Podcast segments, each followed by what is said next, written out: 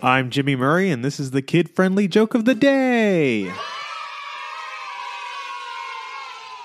Today's topic is Mary Poppins.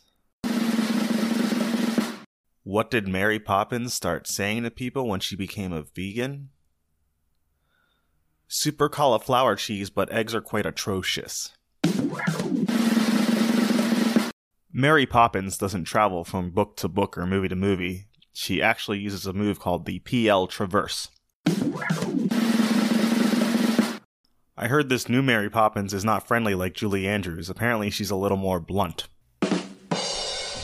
Hey, don't forget to suggest ideas for future shows on Facebook or Twitter at the Kid Friendly Podcast Network. Thanks for listening to the show. Don't forget to listen to our other shows the Animal Fun Facts, Geography Fun Facts, and the Dinosaur Fun Facts. Music by Kevin MacLeod. Yay, sound effect by Neurologic. I'm Jimmy Murray, and your executive producer is Chris Kremitzos. Keep laughing.